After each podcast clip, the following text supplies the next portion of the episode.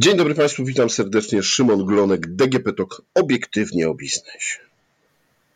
Zasady aktywności online pracowników. Opinie i doświadczenia. Taki raport przygotowała pani doktor habilitowana Monika Kaczmarek-Śliwińska z Uniwersytetu Warszawskiego. I ten raport jest e, przyczynkiem, pretekstem do dzisiejszego naszego podcastu. Bo czy pracodawca może, powinien patrzeć na to, jak zachowujemy się w mediach społecznościowych? Czy my sami powinniśmy cenzurować się? A może hulaj dusza piekła nie ma? Może w mediach społecznościowych możemy wszystko? No bo, bo przecież to internet, przecież to świat wirtualny jest taki nierzeczywisty.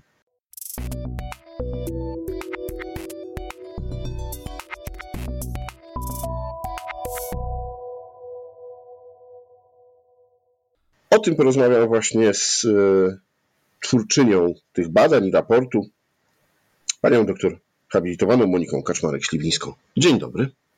Dzień dobry. No to jak wygląda, jak ci pracownicy zachowują się, jakie mają podejście do tego, jak pracodawca może na nich patrzeć, czy może na nich patrzeć w e, internecie, co robią poza godzinami pracy? Hmm. E, wiele pytań i wiele problemów. E, przede wszystkim, przede wszystkim, jak pracownicy się zachowują. Myślę, że to widzimy też na co dzień, kiedy bierzemy udział w różnych dyskusjach albo kłótniach internetowych. E, I widzimy też, że te przestrzenie bardzo różnie pokazują różne zachowania. Na przykład widzimy już, że w niektórych mediach społecznościowych pozwalamy sobie na więcej niż w innych. No, konkretnie, na przykład na Facebooku jesteśmy w stanie bardziej się kłócić, bardziej mocne argumenty dawać, czasami używać wulgaryzmu wręcz. Natomiast na LinkedInie, który jest portalem traktowanym jako portal zawodowy, nasza wizytówka cyfrowego CV, będziemy bardziej grzeczni, będziemy bardziej poprawni. Więc y, odpowiadając na pytanie, czy my powinniśmy się cenzurować, to może nie użyłabym aż takiego mocnego sformułowania, Natomiast z pewnością niektórzy z nas mają wbudowane takie mechanizmy, gdzie wyznaczają sobie pola różnej aktywności. Natomiast powinniśmy na pewno zwracać uwagę na to, że internet jest takim samym medium komunikacyjnym e, jak prasa, radio, telewizja i zamieszczając jakąkolwiek treść, na jakikolwiek temat i używając jakiejkolwiek formy, która jest nam właściwa w internecie, powinniśmy zadawać sobie pytanie, czy gdybym była w radiu albo w telewizji, albo gdybym udzielała komentarza dla prasy, czy użyłabym też takich sformułowań. I wtedy myślę, że włączy nam się taki mechanizm, e, może właśnie nie cenzury, ale samokontroli, e, żebyśmy stosowali nasz język, naszą komunikację, nasze relacje w sposób odpowiedzialny. Mhm.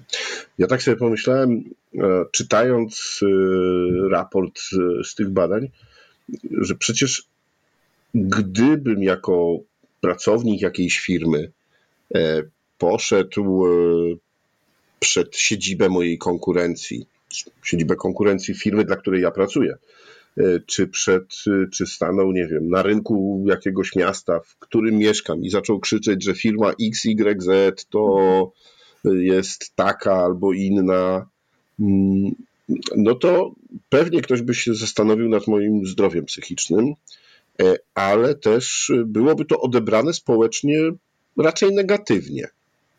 Natomiast w momencie, kiedy siadam przed komputerem e, i zaczynam wypisywać komentarze, e, to wszyscy uważają, że to jest właśnie takie bezkarne, że tak można. Hmm, a nawet można zyskać poklask. E, tutaj pewnie włącza się też taki element, o którym często mówimy, e, opisując agresję elektroniczną. E, dwa elementy. Pierwszy to zapośredniczenie komputerowe, czyli zapośredniczenie poprzez środki techniczne, już nawet może nie komputer, ale też telefon i tak dalej, czyli trochę takiego poczucia większej swobody, może większej anonimowości, złudne, ale nie widać nas, prawda? My nie stoimy pod tą firmą, nie krzyczymy, więc y, też mamy wrażenie, że jesteśmy trochę bardziej ukryci. I drugie takie, takie pojęcie, które występuje właśnie na gruncie mm, agresji elektronicznej, a przecież jeśli hejtujemy w internecie, y, jeśli dyskusja przekracza granice kulturalnej rozmowy, y, to właśnie już jesteśmy na gruncie agresji elektronicznej. To pojęcie rozhamowania.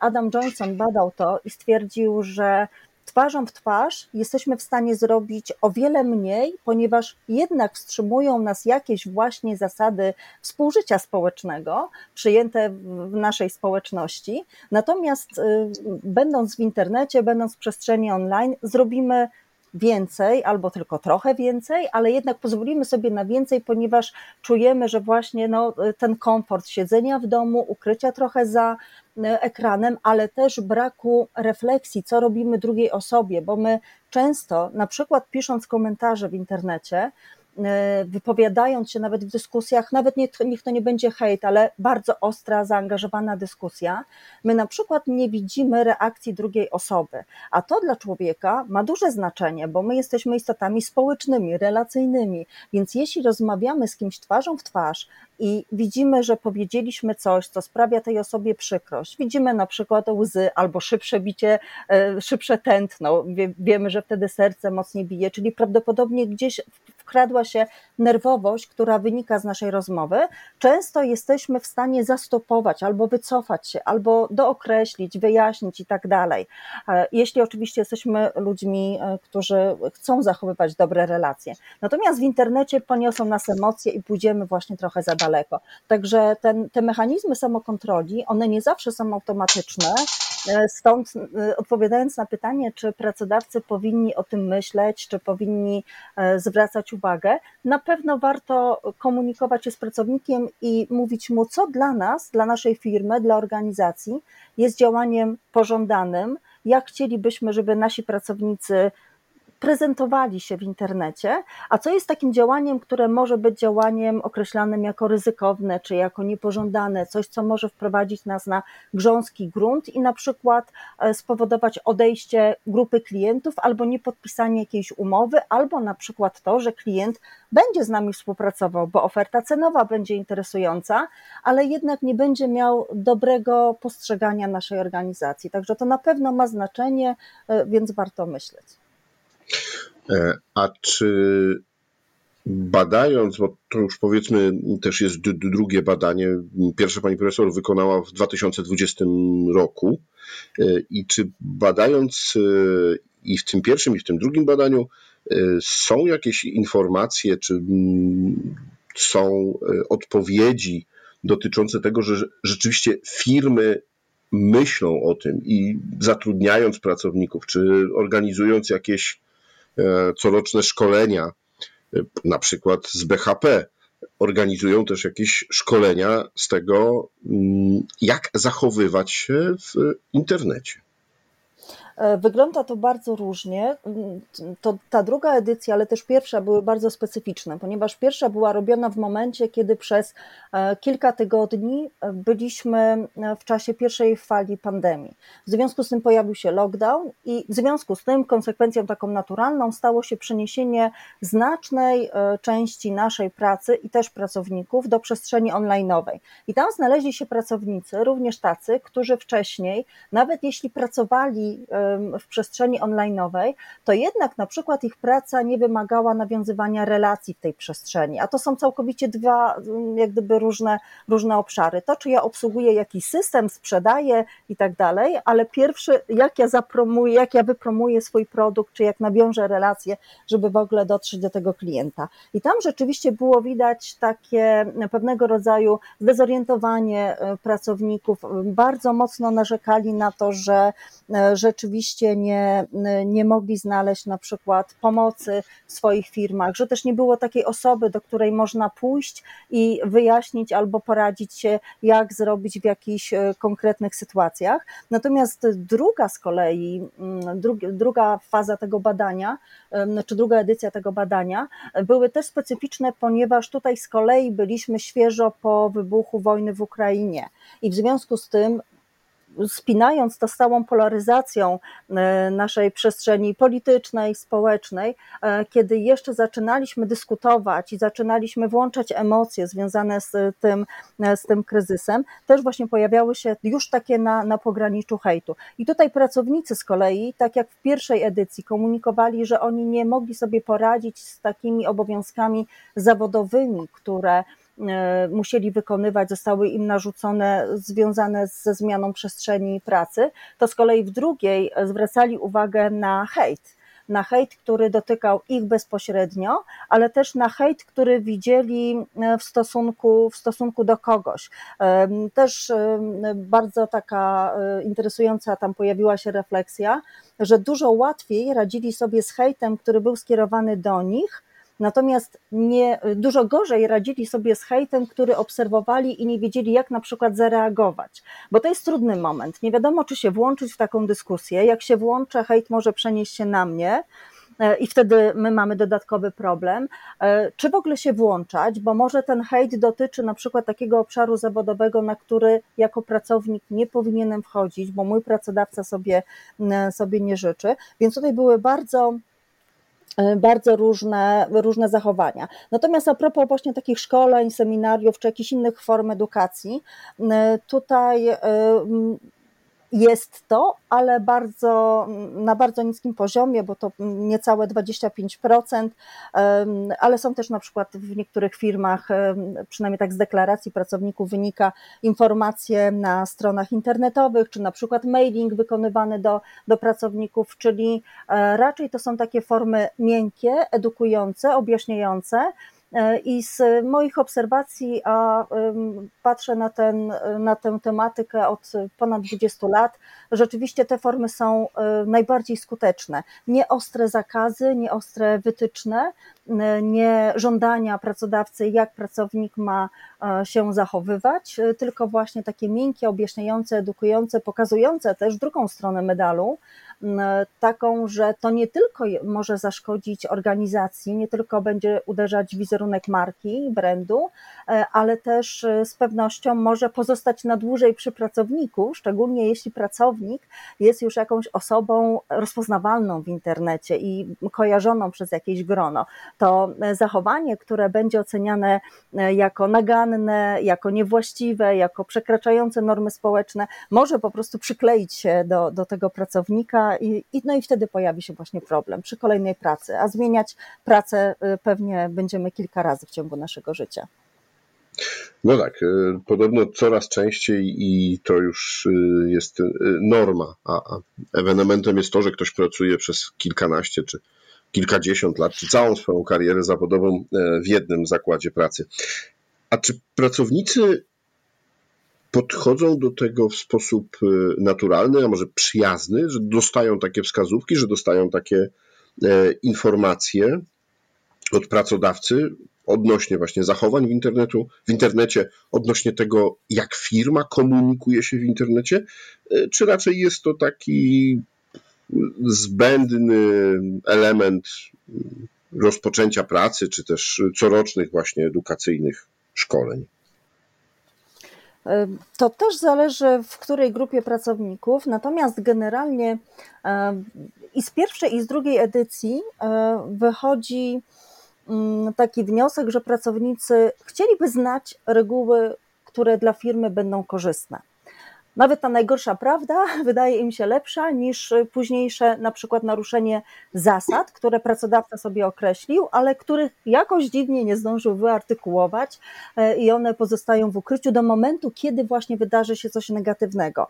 Więc e, pracownicy jednoznacznie tutaj deklarują, bo to jest wysoki wskaźnik, ponad 70% uznała, że takie zasady, które pracodawca określiłby jako pożądane, niepożądane, bardzo y, chcieliby je usłyszeć, ponieważ one rozwiewają ich wątpliwości właśnie y, a propos oczekiwań organizacji, czyli pozwalają prawdopodobnie uniknąć y, nieporozumień, ale też na przykład mm, dość duża grupa, bo mm, to było ponad 50% respondentów, uznała, że one są po prostu bezpieczne z punktu widzenia organizacji, czyli jak gdyby od razu wykluczają nam zakres działań, które pracownik być może zrobiłby, nie wiedząc o tym, że one mogą być po prostu trudne albo wygenerować jakiś, jakiś kryzys. No i też grupa respondentów, to było z kolei powyżej 30% respondentów, zauważyła, że one są po prostu bezpieczne w perspektywie właśnie tego naszego, naszego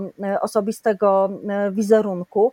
Niewiele osób, to była grupa niespełna 10%, stwierdziła, że jest to kompletnie bez sensu, że jest to nadmiarowe, ponieważ jesteśmy dorośli i każdy wie, jak się zachować, każdy ponosi jakąś odpowiedzialność za swoje działanie. E, wręcz niektórzy stwierdzili, że to jest taki czynnik, który może być potraktowany jako naruszający na przykład ich wolność, e, swobodę wypowiedzi i tak dalej. My często mówiąc o wolności, o swobodzie wypowiedzi, zapominamy o tym, że ona też nie jest nieograniczona.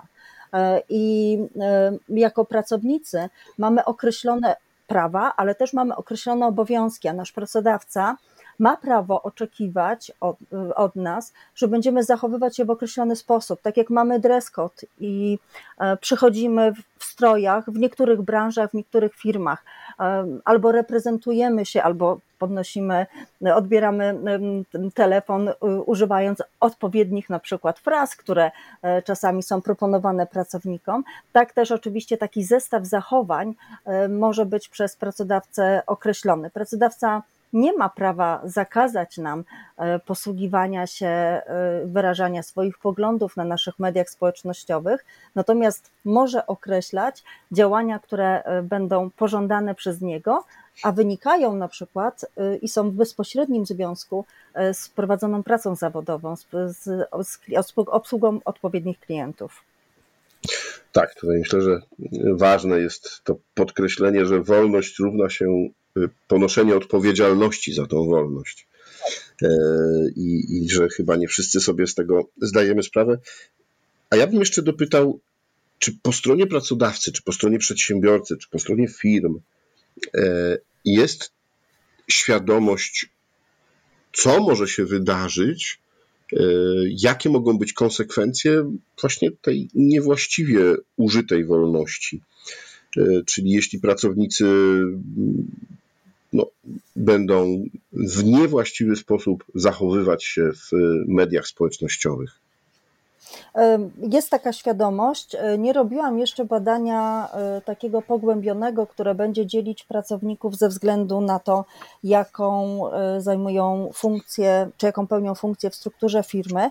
Natomiast pierwsza taka analiza rzeczywiście pokazała, że biorąc pod uwagę właśnie grupę osób, które wypełniają obowiązki, nazwijmy to zarządcze w firmach, i grupa osób, która nie posiada takich obowiązków zarządczych, jest różnica i widać właśnie właśnie w tej zakresie odpowiedzialności, że ta kadra zarządzająca ma świadomość, że może coś się wydarzyć, tak? czyli, czyli mogą być takie działania po stronie pracowników, które przekroczą nagle zwykłą aktywność, na przykład społeczną w zakresie wypowiadania się na określone tematy, ale też na przykład udostępniania treści, czy na przykład zamieszczania e, grafik, fotografii i tak dalej e, i zrobi się z tego problem, e, problem dla, dla firmy.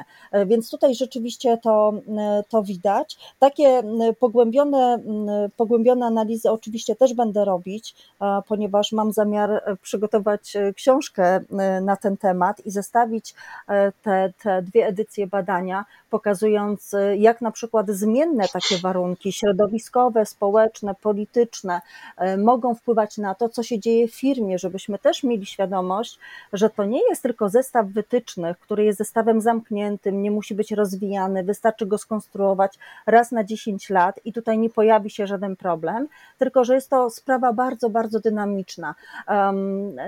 Nie wiem, czy pan redaktor pamięta, ale w tych pierwszych tygodniach, e, kiedy e, no, byliśmy dotknięci wybuchem wojny w Ukrainie, e, była taka dość głośna sprawa opisywana szeroko przez media pracownika Poczty Polskiej, który został zwolniony za słowa, które Poczta Polska uznała za nieadekwatne do obecnej właśnie sytuacji, czyli związanej z agresją Rosji e, i uznała, że wypowiadanie takich słów przez pracownika poczty, to był pracownik, który pracował wiele lat w tej, w tej organizacji, może naruszać wizerunek firmy. Czyli tutaj e, można powiedzieć, zauważono coś, co do tej pory tak głośno gdzieś nie wybrzmiewało w tej przestrzeni publicznej. Także tak, widać, widać na pewno różnicę, widać świadomość, natomiast nie zawsze widać też rozwiązania. Ja czasami e, przepytuję firmy i, i proszę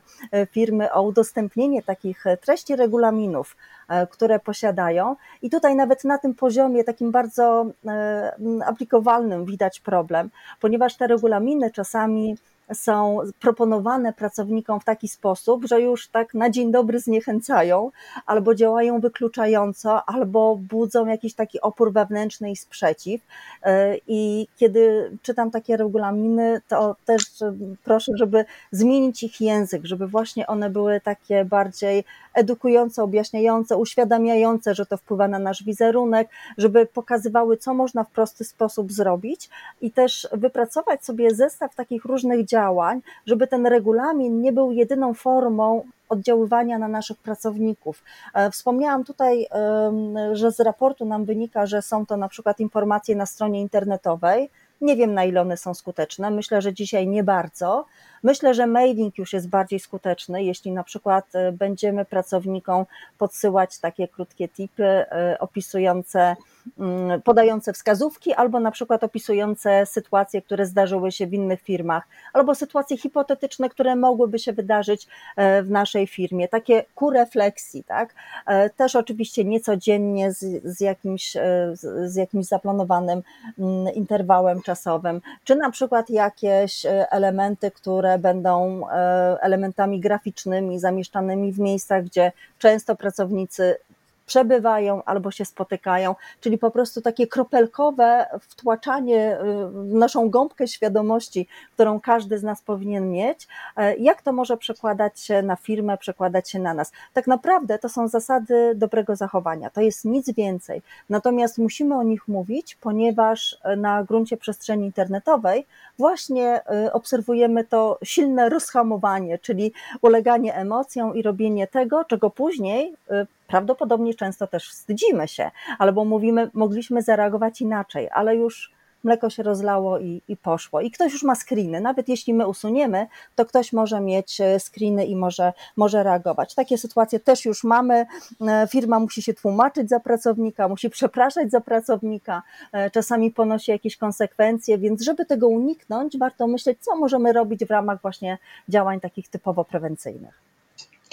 Myślę, że tutaj duża rola mm, tak zwanego onboardingu e, w wielu firmach, szczególnie w korporacjach, e, coraz powszechniej i coraz mocniej przywiązuje się wagę do tego, jak e, pracownik w pierwszych dniach jest przyjęty, mm, jak się mu objaśnia jego stanowisko i też dba o to, żeby wiedział, jak pracować w firmie. No więc tutaj też mo może to jest to miejsce, a raczej na pewno to jest to miejsce, w którym warto też powiedzieć o tak zwanej net etykiecie.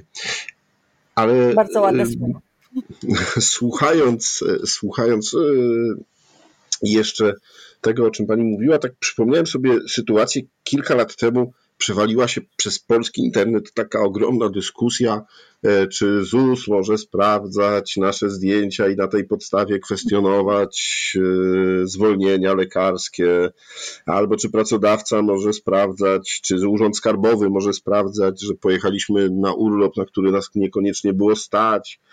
E, I teraz się zastanawiam, no właśnie, czy pracodawca może sprawdzać to, jak się wypowiadamy, w, czy taka dyskusja, czy jesteśmy otwarci na taką dyskusję y, i y, czy będzie zrozumienie, że ta dyskusja, czy też takie trochę sprawdzanie y, jest nie tylko, znaczy jest dla dobra pracownika i dla dobra firmy.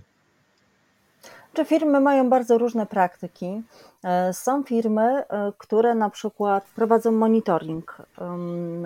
No, generalnie większość firm prowadzi monitoring, ale zależy jak ustawimy sobie e, hasła, słowa kluczowe, po których będą kojarzone materiały dotyczące E, naszej firmy. Niektórzy mm, pracodawcy mają ustawiony mm, monitoring właśnie pod takie zachowania pracownicze, czyli odpowiednie frazy, czasami nawet z tego, co firmy komunikują, e, czasami są to nazwiska pracowników, czyli można powiedzieć, że z jednej strony jest przeszukiwana zawartość internetu, co na temat danego pracownika zostało powiedziane, no ale też w sposób naturalny wyjdzie, co ten pracownik mówi. Także rzeczywiście coś takiego jest. Z tych badań wynika i z pierwszej i z drugiej edycji, że pracownicy mają nawet świadomość, mają wiedzę, czyli prawdopodobnie to zostało w jakiś sposób zakomunikowane, może przy onboardingu, może przy jakiejś e, właśnie takiej akcji mm, w stylu problem, kryzys,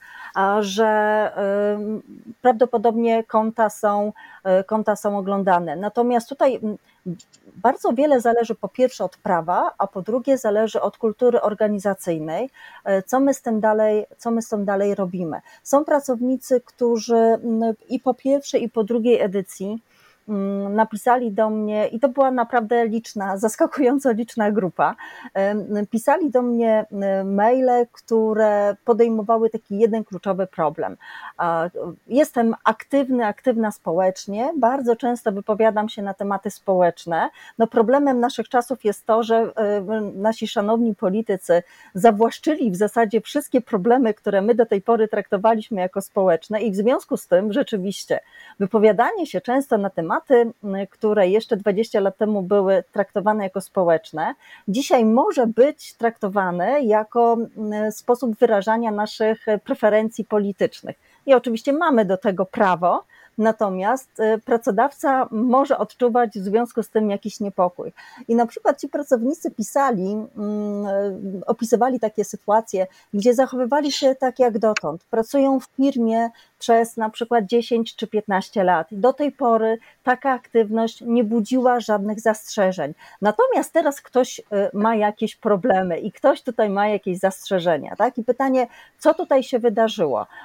Pierwsza uwaga, którą podawali, to było to, że wcześniej nigdy nie usłyszeli właśnie takiego wykazu od pracodawcy działań pożądanych, niepożądanych.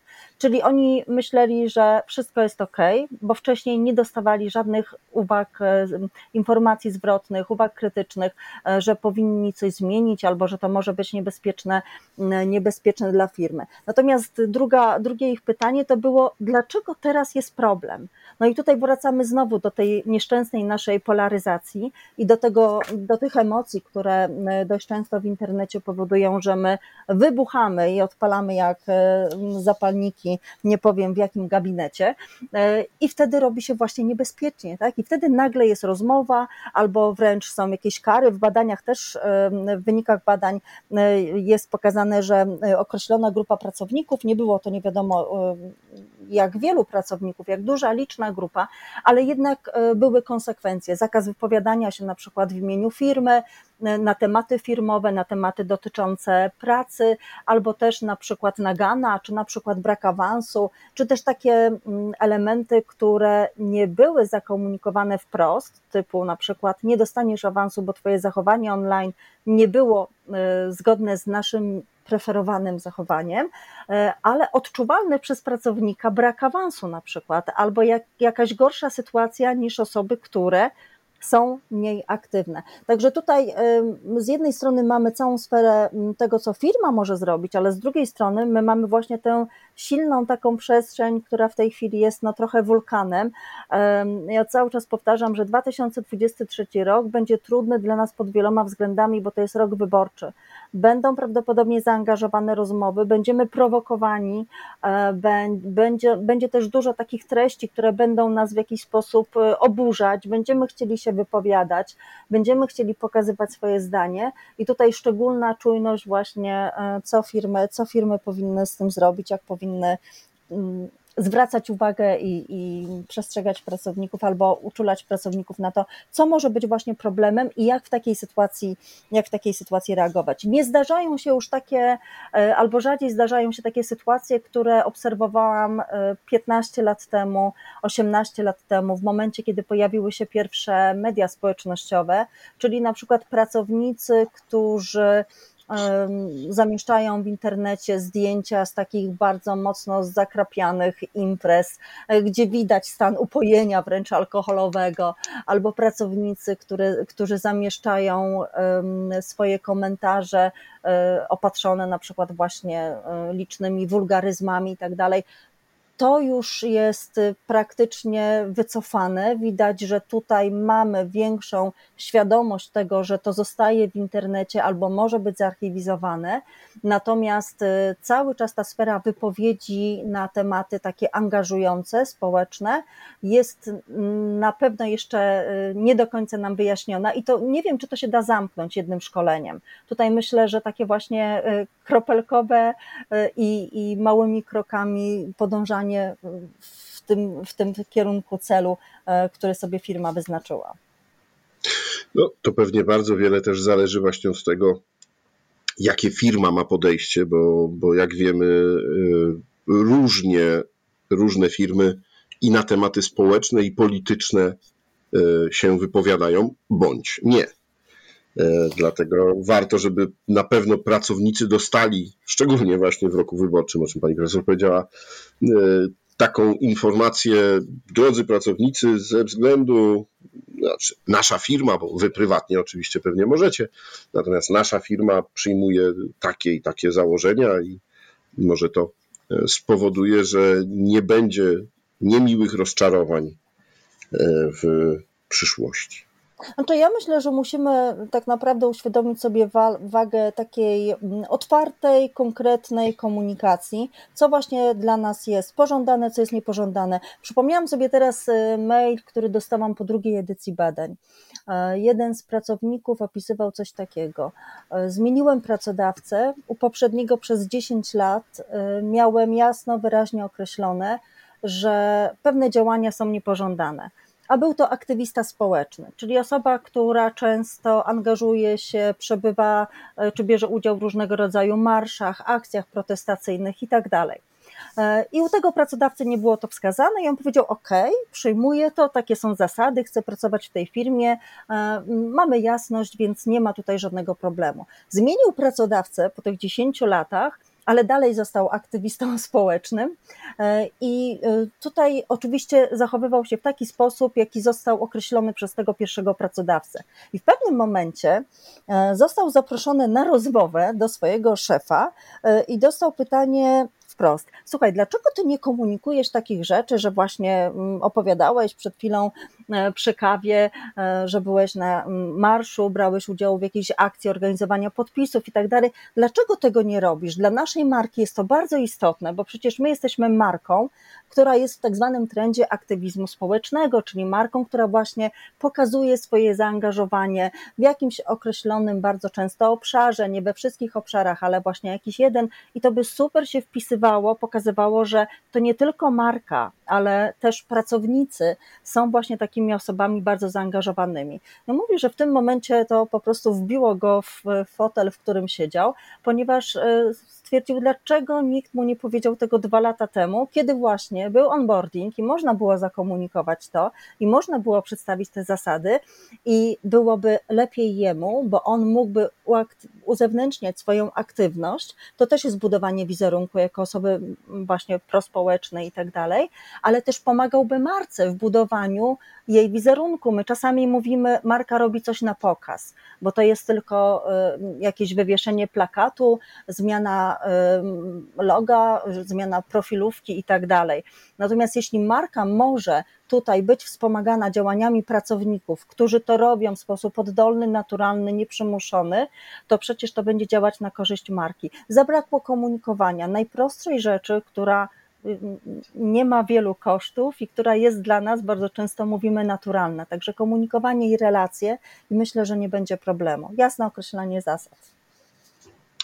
Proszę Państwa, chyba najlepsze podsumowanie. Jeśli pracownicy znają e, jasne zasady, e, jak firma działa w internecie, łatwiej im się będzie poruszać, a dzięki temu i firma uniknie ewentualnych e, kryzysów bądź nieporozumień. Dziękuję Pani bardzo za przybliżenie nam wyników tych badań i tego raportu oraz myślę, że ważną edukacyjną rozmowę na temat zachowania pracowników i pracodawców w internecie i w mediach społecznościowych. Bardzo dziękuję. Jak najmniej kryzysów online'owych. Proszę Państwa, a to było DGP Talk obiektywnie o biznesie. Gościnią była pani doktor habilitowana Monika Kaczmarek-Śliwińska, a rozmawiał Szymon Glonek. Do usłyszenia.